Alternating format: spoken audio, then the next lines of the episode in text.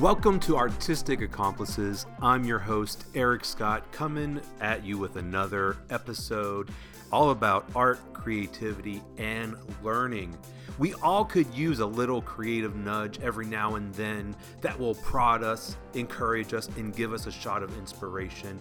Well, Artistic Accomplices is the podcast that gives you just that, that gives you the small doses of motivation and creative encouragement as you make, create, play, and live. Like I said, I'm Eric Scott, and I'm sharing my thoughts on art, creativity, and learning. And I'm going to interview artists, writers, educators, and much, much more. So, like the gym buddy that motivates you to hit the gym on a regular basis, Artistic Accomplices is that little voice in your ear telling you to hit the studio, or pull out the paints, or pick up the pen. So, let's dive into our episode today.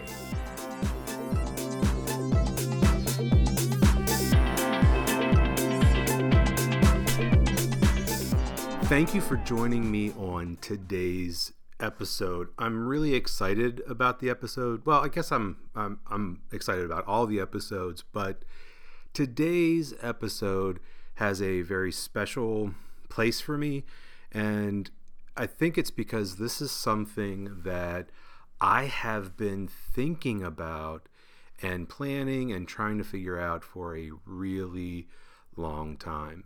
And it's just now that I think the the ideas are really starting to gel, and I, I'm excited to share what I'm going to share today. So today's episode is all about creative blocks.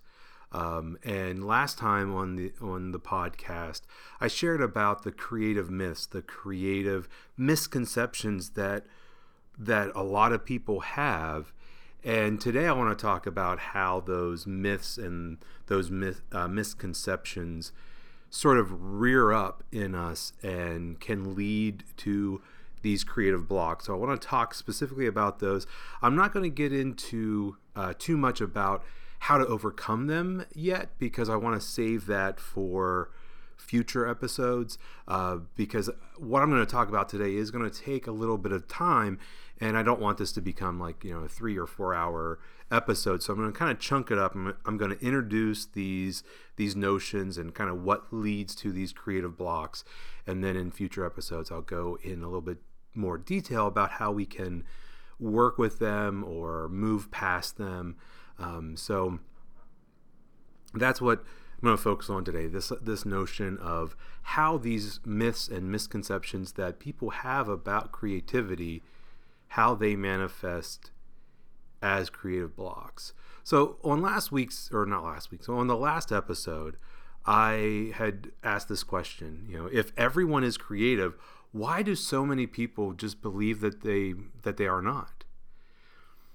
And I talked about those myths, those misconceptions that a lot of people have about how they believe that creativity is for special people, you know, geniuses like Da Vinci and Einstein, or that it's about special endeavors, special fields like the arts or uh, marketing or advertisement. And uh, also, it could be about like it's a God given talent. It's a, it, either you have creativity or you don't. And then the final one w- was this notion that, you know, it's creativity is all about freedom, free expression, and, and letting go and, and going wild and crazy. Uh, but I think a lot of people use these notions as ways to just prevent them from prevent themselves from being creative. So kind of where does that come from? Why I mean, why do we do that? Why is it that if we are all creative that a lot of people go to such lengths to to deny that creativity? And so my goal is to help people reconnect with that creativity to to gain access to their innate creativity. And for me, I fully believe that creativity is a spiritual act. I know last episode I was talking about these myths and I talked about it being much more mundane. And in a sense, creativity is mundane because we all have it, it's all around us. And in our daily lives, we have this mundane creativity, but when we become aware of it, we can raise our creativity, we can raise the quality of our creativity. And so that's what I want to focus on. If creativity is this this spiritual act, how can we become more aware of it?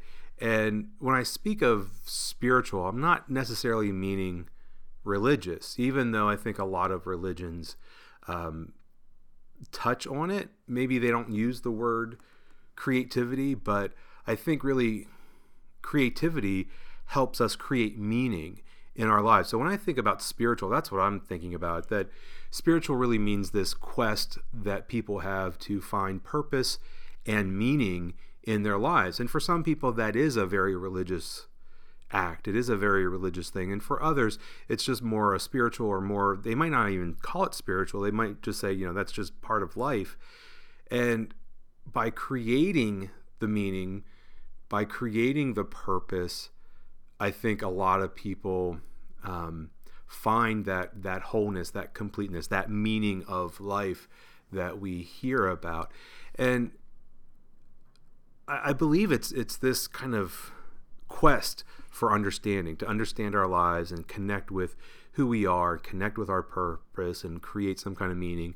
And I feel that's why there's a there is sort of this drive that many people have, and I've noticed this a lot. Uh, you know, I travel and I teach a lot of adult classes, so I'll go and do uh, art retreats. I've got one coming up out in Portland uh, in next month uh, at Art and Soul, which is has been around for a while. And what I find is that a lot of the students that are in there are like middle aged to retired, and I think it's because we get to that point in our lives where we we're like, okay, I'm looking for meaning. You know, sometimes you hear that term midlife crisis. So I think sometimes people have a midlife crisis with creativity and they realize that hey i have not been paying attention to this this most one of the most important parts of my life and and they want to go back to that and they want to find that meaning. And so i think you know as people as people grow you know they they as most people get married when they're young they have their children and you know they, they work they do these things and sometimes they get too busy to kind of even think about this or you know, once the children are gone and maybe you've you know you've retired, then it becomes like, okay, now what? My life is kind of empty. Now I need something else. And so I think a lot of people turn to creativity in one form or another. So whether it's uh, quilting or sewing or cooking uh, or turning to music or woodwork or home improvement and I think that's why there there is this you know kind of big surgence of DIY shows and reality TV that's based on making and doing things is that people want to create. They want to use their hands to make things or they want to use their voice to say things. They want to write things. They want to they want to have a contribution to this world. And that helps them find a lot of meaning and purpose.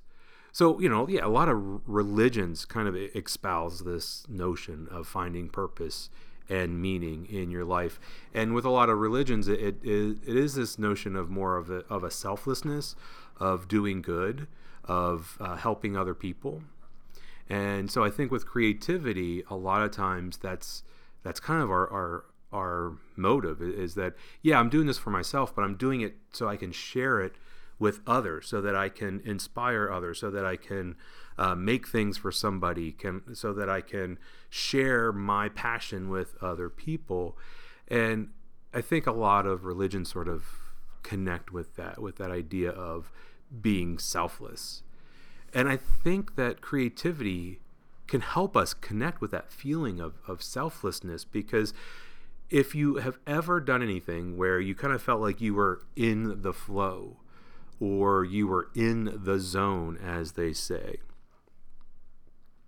then you you have felt that. So athletes feel it all the time, creative people feel it all the time, and it's when time just sort of melts away, and you, it it really can feel magical.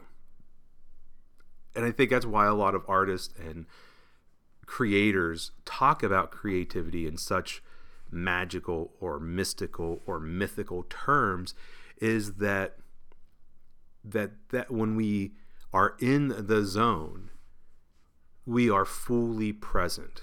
We are very aware of this moment that is right in front of us.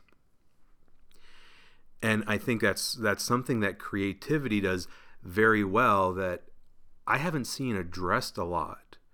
You know, because a lot of times people are talking about it being this very mythical kind of oh you're you're it's a god-given talent or you know either you have it or you don't or only special people have it. But i think if we can get present with our with ourselves then we can really really connect with our creativity. So how do we do that or what prevents us from doing that um, now I, i've studied a lot of Eastern philosophy, mainly Buddhism.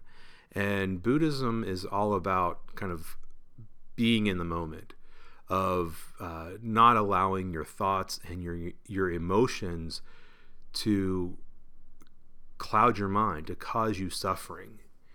And um, when we do that, when we allow our thoughts to run away, when we allow our emotions to get the best of us, we're, we become very unconscious that we're not aware of ourselves. And so in Buddhism, um, the ego is a big part of that. And, and if you've ever studied any kind of psychology like Psych 101, I know I took that in college, you might be familiar familiar with the ego. So the ego is our sense of self. But the ego, especially in terms of Eastern philosophy, is more of an illusion it's not who we really are because who we are is is much more than that. Um, we're, we're very much like everyone else, and we're connected to everyone else.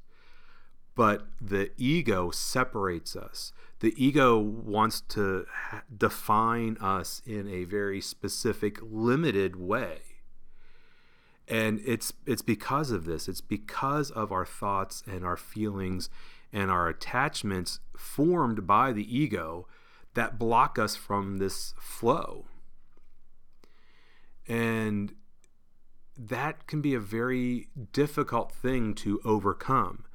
And so it, it, it, might not even be so much about overcoming it, it's about becoming aware of it. And when you become aware of it, the quality changes. So your relationship to your, your own creativity can change when you become aware of how the ego steps in and keeps you from accessing your creativity because creativity can challenge the ego.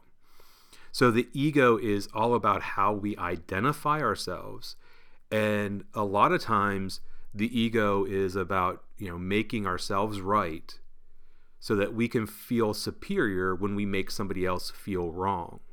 Or we put other people down to make ourselves feel elevated. Or sometimes people kind of reverse this and they create an identity all about being the downtrodden, about being uh, lower than, about about being worthless. And so, you know, anytime you have this sort of cycle of thoughts and and I know you know most average you know the average person does have this almost like a tape uh, going on in their head this loop going around and around and around and these thoughts consume us. That's the ego because usually what's happening is that the ego is somehow strengthening our identity uh, whether it's through complaining or comparison or judgment or all these other ways that the ego is challenging us or is uh, um, um, clinging onto this identity. And so when we challenge it, the ego kind of rears up. So a lot of people have this like nagging need, desire, uh, want to create. But for so many people, the ego wins out because the ego doesn't want anything that's going to challenge it because, you know, there's risk involved with creativity. And so if you risk something, that means that you risk failure. And the ego doesn't like failure. It doesn't want you to fail. It would much rather you just never try in the first place. And so you know, a lot of times people do kind of feel like, well, the ego, that's who I am. Well, no, that's who you kind of think you are. It's not who you really are. And when you can connect with the present moment, that's when you touch and connect with who you really are. So when you can kind of cease that endless churning of emotions where you're focusing on the past or being anxious about the future, and you can really focus on the now, then you become very present and you really touch what a lot of people, a lot of uh, uh, philosophers and spiritual leaders call consciousness. That you become fully conscious of yourself and everything around you. You're not lost in these thoughts. Um, and so the title of this episode is Creative Blocks. So I do want to address that, but I want I, I want you to understand that I don't really believe in something like creative blocks. Like now, I'm not saying that there's no such thing, um, but I think what has happened is that is that we've made the creative blocks and writer's block, especially, into this like thing. And so I'm not saying that people don't struggle, that people don't stall out, that people don't come to a point where they just don't know what to do. But I think a lot of people talk about writer's block and creative block like it's some monumental thing, like it's some invading force from outer space that, that sets down in your soul and prevents you from working. But if we can really see creative blocks for what they are, it's the ego stepping up. It's the ego trying to convince us that we're no good or that we'll never succeed or that people won't like it. So, whenever you may have heard of the imposter syndrome, that's the ego like rearing its ugly head. And and you know that ego has worked very hard to build up this identity. You know, think about it, you know, your entire life has been leading to this point. So for me, I'm 45 years old. So my ego has had 45 years of being able to establish an identity. And luckily, I was encouraged as a kid with my art and with my making and with my creativity. But there were things that I latched onto because I got praise for it. It made me feel good. So it became very hard for me to move outside of that realm. So even though I identified with being creative, there were still limitations. My ego still raised up because it wouldn't let me move forward. So the ego has this very narrowly defined notion of who we are, of, of the self, and it fights us. And so it's that voice in our heads. It could be the voice of a parent who discouraged us. It could be the voice of a teacher or some other adult that that told us not to follow uh, a creative path. And so the ego can paralyze us, and that's why we can feel like it's it's a block, like it's a you know, this entity, this thing that's so much bigger. But it's like it's no, it's just the ego getting in our way. So how do we break that? How do we get out of that? How do we dispel these creative blocks? Well, we have to become present and aware. We have to get in touch with the moment. And just to kind of give you an example, when we are creative, when we're in that zone, we are fully immer- fully immersed in immersed in the present moment. So whether you're singing, whether you're dancing, if you can really feel yourself in that moment, you know, time just stops. I don't know how often I've been working on a piece of art and I kind of look up and I'm like, really? It's been three hours? And it's just like time flies by. So you may have felt that before when you've been creative, or maybe whenever you've been doing something where you're not aware of the time and you're so immersed, you're not thinking about anything other than sort of what's in front of you. So even like right now with this podcast, you know, I'm sitting here talking to you on the microphone and I'm I'm very much in the moment.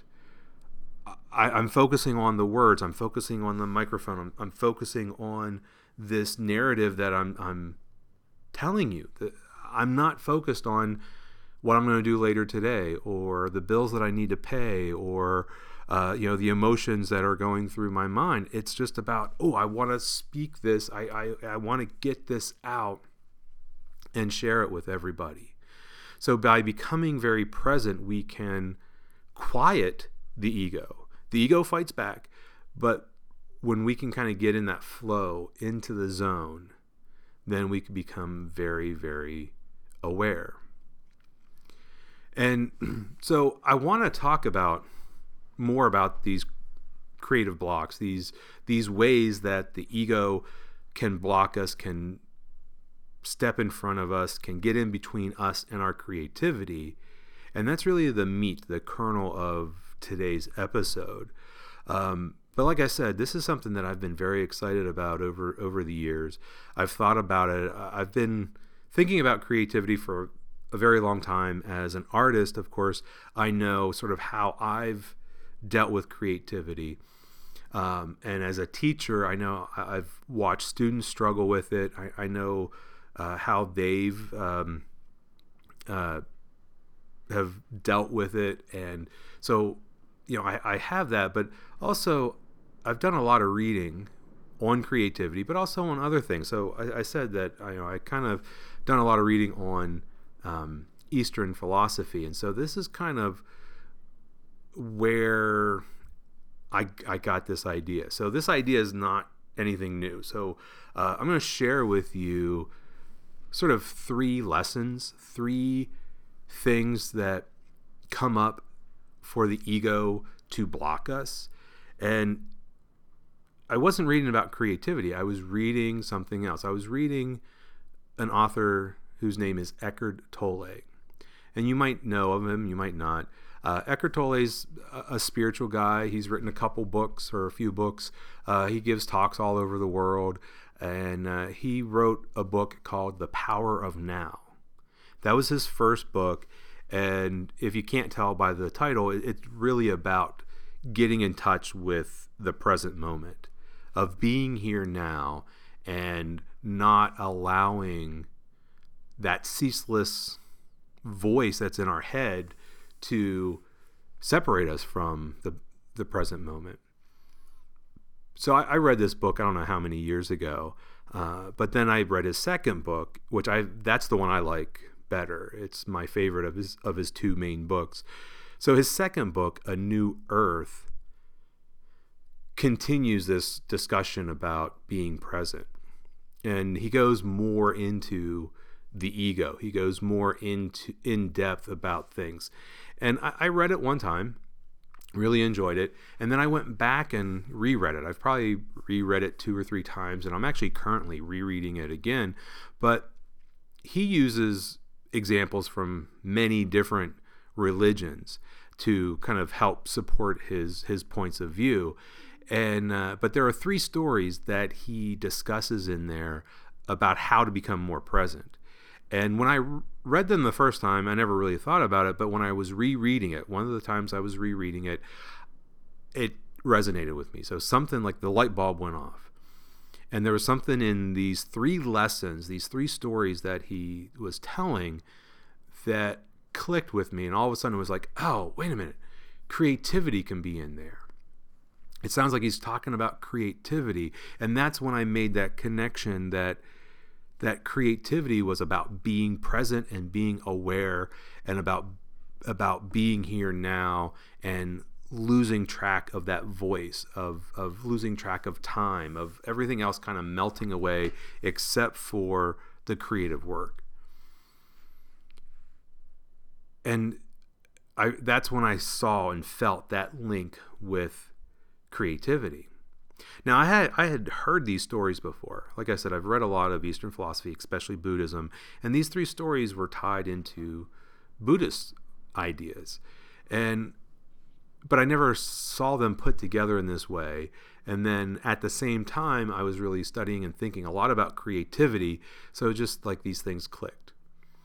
So in A New Earth, in these three stories that Eckhart Tolle talks about, he talks about how we have to be open to non resistance, non judgment, and non attachment. Those are the three lessons that he, he kind of focus on, focuses on in part of of a new earth. And those terms really struck me. And so what I want to do is for the rest of the episode, the rest of the podcast today, is really talk about how resistance, judgment, and attachment are the ways that the ego keeps us from our potential, keeps us from being creative. It, that's the way it keeps the status quo. Because, like I said, creativity really involves risks, and stepping outside of ourselves means that we could fall, we could stumble, we can fail, and the ego doesn't like that. And also, the ego is built up may have may have built up this identity as as a non-creative person, and we might just be challenging that. So I'm going to talk about these three, like, uh, but I'm not going to get into like how to overcome or how to resolve them. But just I want you to become aware of these, so that as you are creating or as you go to create, you can identify, you can become aware. And just by becoming aware, that's the beginning. That's where you all of a sudden your quality can change because you can, oh, that's just me doing that. That's just my ego coming up. And then you can kind of let it go. So, resistance, judgment, and attachment. So, let's dive into resistance. So, resistance just stops us in our tracks often before we even begin. So it can it can prevent us from picking up a pencil, a paintbrush, a sewing needle, a guitar, whatever. And like I said, the ego is all about identity. So this resistance is first and foremost rooted in how we identify ourselves. And so we uh, identify ourselves by, you know, what we are and what we aren't what we can and what we can't do. So I'm not an artist. I'm not a writer. I'm not a singer. That's very common for us to to to say that. And to be honest, even though I've been making art and involved in art since I was about 2 years old, it took me the longest time, well into probably my 30s before I really started identifying myself as an artist you know, I was an art teacher, so I always identified myself as a teacher first. And then maybe somewhere down the line, I would say, yeah, I'm an artist. Uh, but now it's like, I'm an artist. And I feel that way. I make art, not all the time, but I am an artist. So I identify myself like that. But again, that's the ego. That's the ego coming up saying, this is who I am. So for a lot of other people, though, it's like, oh, I'm not an artist. I'm not creative. I can't draw, I can't paint, I can't play the guitar, I can't cook. I can't, I can't, I can't. And so those are ways that we identify ourselves. And a lot of times we identify ourselves by diminishing ourselves and by not saying that I'm a, that I'm an artist or a writer. Or a lot of times you'll hear people say, "Well, I'm not a real artist." And it's like you make art, right? then you're a real artist. If you make if you if you make something that that's art, then you're an artist. Or people, I'm not a writer. It's like, did you write something? Yes, and then you're a writer. And but I think a lot of people just want to dim- diminish themselves. Um, back, I don't know how about ten years ago, I was doing a, a week long seminar with a group of teachers. And this was at the North Carolina Center for the Advancement of Teaching. And I had, you know, 24 teachers from across North Carolina, different disciplines. So, art teachers, music teachers, librarian, chemistry teachers. So, you know, 25 different teachers. And it, at the beginning of the week of this seminar, at the very beginning, we're sitting around in a circle where we're introducing ourselves.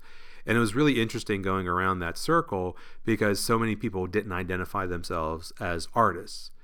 And so, you know, here I am with my buddy Dave, my fellow journal fodder junkie, sitting there running this seminar, and you know they see us as artists, so they were like, "Oh, I'm not an artist. I'm a piddler, a piddler, and a dabbler." That's that's the term, the the terms that really stick out whenever I think about how we diminish ourselves. I'm a piddler and a dabbler. In other words, I kind of do this stuff, but I'm not really an artist. I'm not really a singer. I'm not really a dancer. So I piddle in it and I dabble in it. And again, that's just the ego like coming up saying like you know don't even identify yourself as an artist because somebody's going to come along and knock you down and you're going to do something where like you know a real artist wouldn't do that and so it's just the way we identify ourselves and i see this a lot on social media especially with a lot of the facebook groups that i'm a part of that people will post an image and they have to qualify it from the very beginning i'm not really an artist or i don't really know what i'm doing and so we have that identity, and that's resistance. So anytime like the ego uses that, it's resisting like even labeling ourselves as an artist, even saying that we that we are creative. Another way that we resist that the ego can resist is avoidance. This is really, a, I think, a big problem, especially nowadays with technology and you know, like TV, like that the fact that you can watch a TV show without actually watching TV, or you could sit down and binge watch an entire series in, in a day or a weekend.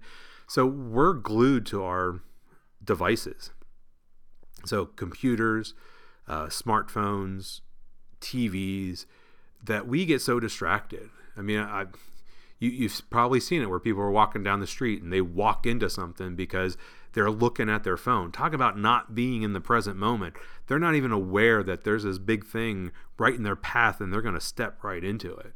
And so I know for myself, I find that, you know, I, ha- I usually have my phone in the studio with me. And there are times that I'll just kind of look over and go, oh, well, I'll just check Facebook. And then, like 45 minutes later, I'm still on my phone and I'm thinking, okay, I, have made time to be in my studio to work on my art, to do something that I said I wanted to do, but now I'm avoiding it and I've been buried in this electronic device for 45 minutes. So technology isn't the only way that we avoid our avoid our creativity. You know, our chores, our family, our work. And, you know, yeah, those are all important and we don't want to neglect them but it's amazing to me how much uh, how attractive laundry becomes whenever I, I decide to come out to the studio. And it's like I look over and I'm like, oh, the laundry could be done. Oh, the dishes need to be done. And even coming out before, you know, uh, coming out to, to record this episode, I was like, oh, I need to do the dishes. I didn't need to, but I did them. but now I am out here. I am in the moment. I am recording this. But it is amazing how things distract us. It's like we, we all become ADHD when we decide that we, we're going to be creative. Like, oh, look over here. Oh, look over there. Anything to avoid doing the creative work. And again, that's the ego. So the ego's distracting us with meaningless and mindless activities so that we don't have to be creative, so we don't have to challenge that identity, so that we don't have to to make something that's risky and and make a mistake and challenge who we think we are. But of course, we can also resist things along the way. So even if we do manage to get started, if we have the materials, a lot of times we can resist ideas and things as we're working. So we could resist new ideas, we could resist suggestions and guidance from others, we can resist, resist stepping outside of our comfort zones. We just kind of do what we do because we're comfortable with it and it's part of our identity. So I know uh, when I teach a lot of classes that I do have students who are just totally resistant to anything, any suggestion, any idea that you try to give them and I sort of scratched my head and I'm like, why are you here? Because that's a nice thing now about not teaching in public school. My students are there because they've chosen to be. And it's like, why did you choose to be here if you're going to be so resistant to everything that I say, every every suggestion? I'm not saying that I'm the expert that I know it all, but it's like I think I know a thing or two.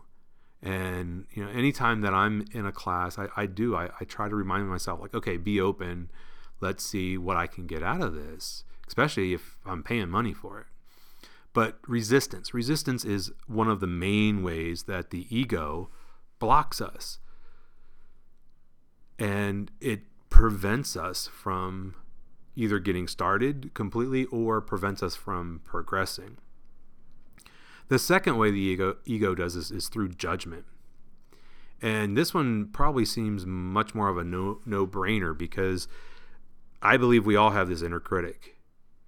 That little voice that says, you know, who do you think you are? You're not good enough. You're not smart enough. You're not skilled enough.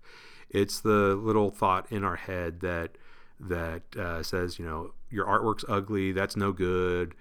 It's never going to be great. You're not creative. Um, and a lot of times it's it's not even critiquing. It's criticizing.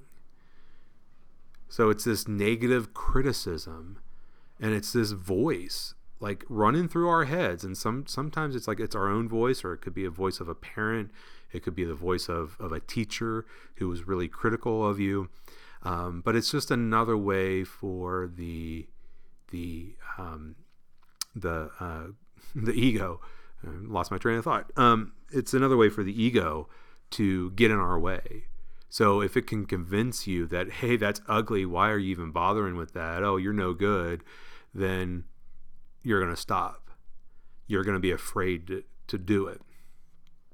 Along the same lines is what I call the comparing critic. So we have our inner critic, but then we also have this critic that likes to compare us. It's the ego. The ego compares us to others almost in a way to prove that we're not any good. So whether you're you know looking at an artist online or you're in a workshop and you're looking at the person sitting next to you it's so easy for us for that little voice in our heads to say oh that person is so awesome. That person is so good. I'll never be like them. And oftentimes though what i find is that like you know people that say that people who think that that their artwork is actually really pretty awesome but it's that you know that inner critic that's saying oh your stuff sucks and then that comparing critic going that person's really good. It's a false comparison because we if we look at it logically we're all at different different parts on this journey on this creative journey. So some people might have much more experience than you. So i have 40 years of experience with drawing and painting so i feel like i'm pretty good at that but there are some things, like when I first started doing polymer clay, man, there's a large learning curve. And I still feel like I'm, I'm, it's only been a few years, but I still feel like I haven't mastered it. Not the way I, I have mastered drawing and painting. So if I'm looking at somebody else's polymer clay stuff going, oh, why can't mine be like that? Then again, I'm comparing myself. But then sometimes it, the opposite is true that we compare ourselves and we basically put other people down to make ourselves feel good. And so, like, oh, look, that person sucks more than mine. And then that makes us feel better, but it doesn't help us be creative. Um, it just, just helps us feel like we have more status than somebody else. Uh, but this comparing critic often is, is about competition, you know, us versus them.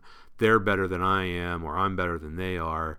And that can get in our way of of our creativity. It's the way the ego proves the status quo.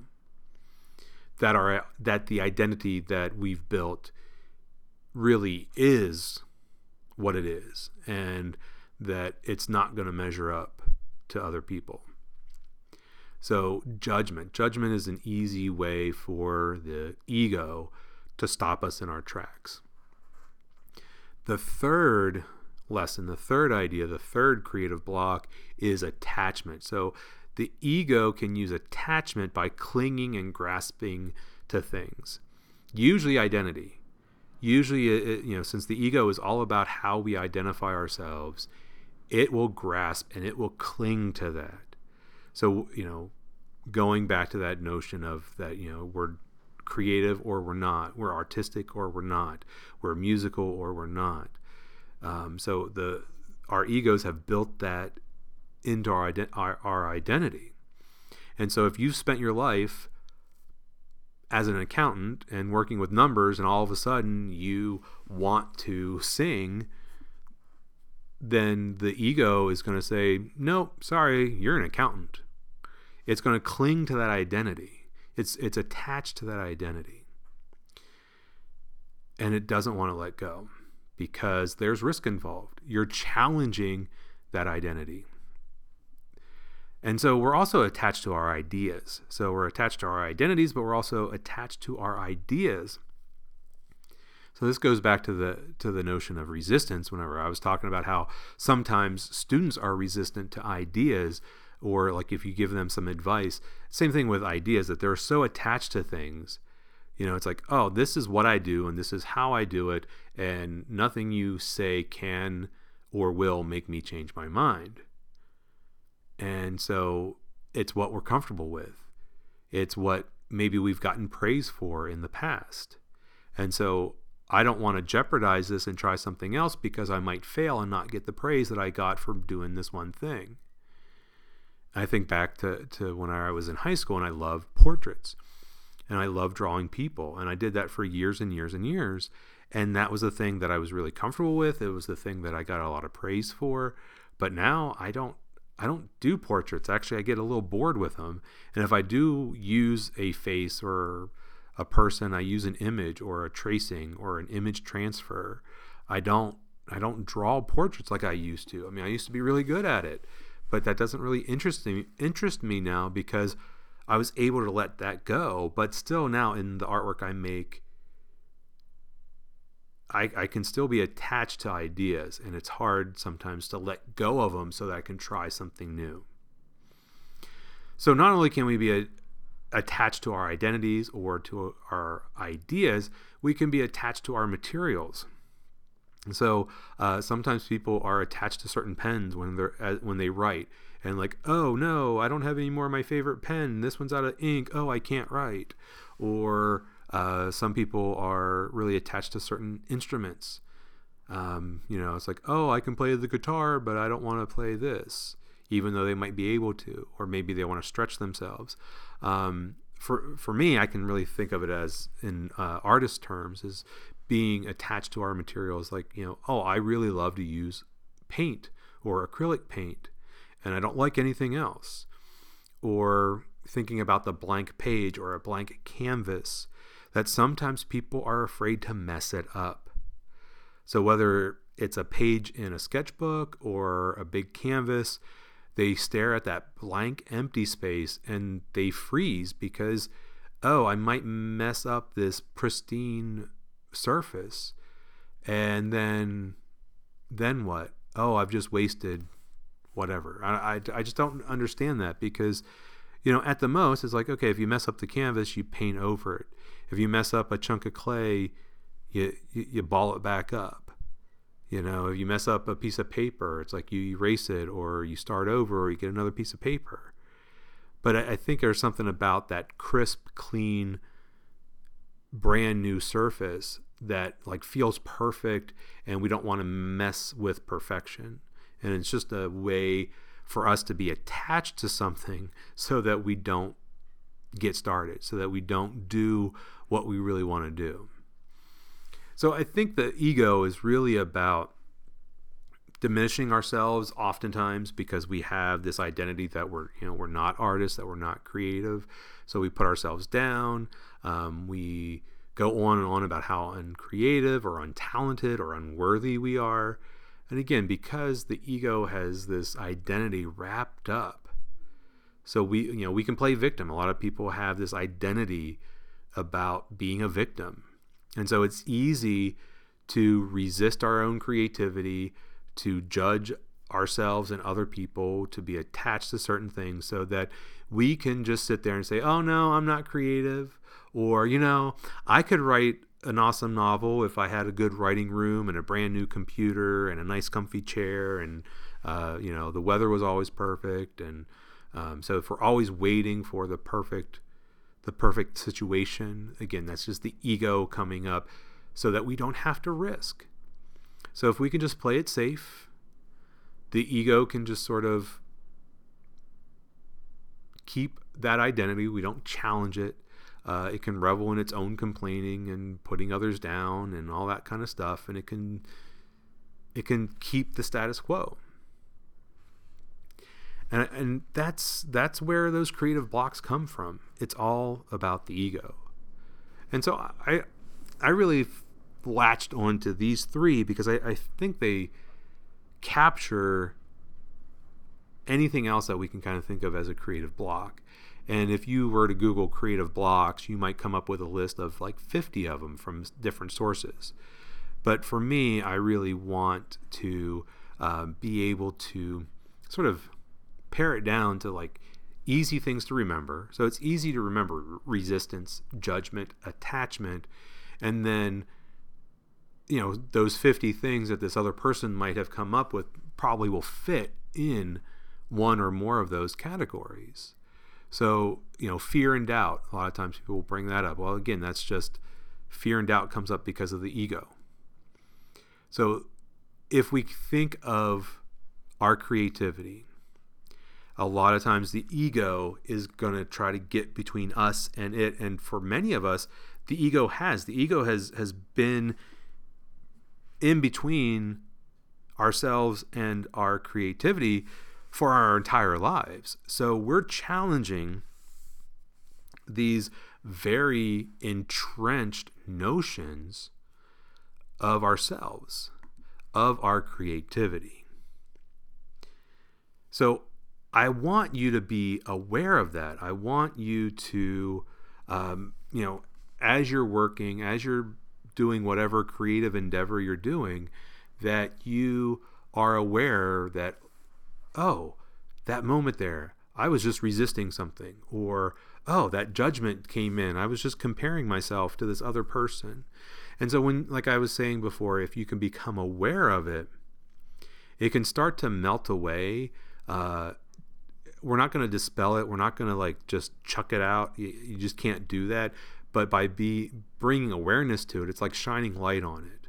All of a sudden, we can kind of see it like, oh, that's just the ego it doesn't mean that I'm I'm the most worthless, uncreative person in the world. What it means is that my ego believes that, but I want to be present. I want to be in the moment. And so the quality of our creativity can change when we become aware, when we're resisting, when we're judging, when we are being attached to our identities or our ideas or our materials. So take some time, think about that, try to become aware, try to get in the moment. So whatever whatever your creative endeavor is, just whenever you hear that little voice in your head, just recognize that. Recognize it as that little voice, that little ego voice that's coming up trying to get in your way and then just sort of let it go. And you'd be surprised at how the quality of your creativity can start to change. So, like I said, in in upcoming episodes, I, I will address these more, talk more about how maybe we can overcome or work with or deal with these creative blocks, these um, ways that the ego keep us from doing our creative work. Uh, but in the meantime, thanks again for joining me. I hope you got something out of it. And I haven't said this before, but I'm going to do a little shameless self promotion right now. Um, if you haven't checked out the rest of the website, uh, www.journalfodderjunkies.com. That's the website that I have with my buddy Dave. Uh, but there's a blog. That's where the podcast is uh, housed. That's where um, I have an online shop. There's all kinds of other resources there. I'm also on Facebook and Instagram, Twitter, which I don't use as much, but uh, you know, check that out. You know, like, follow, do do the things that you do on those sites. But uh, hope I hope you've been enjoying the podcast, and I'm looking forward to bringing you more about creativity and creative blocks. So thank you, and happy creating.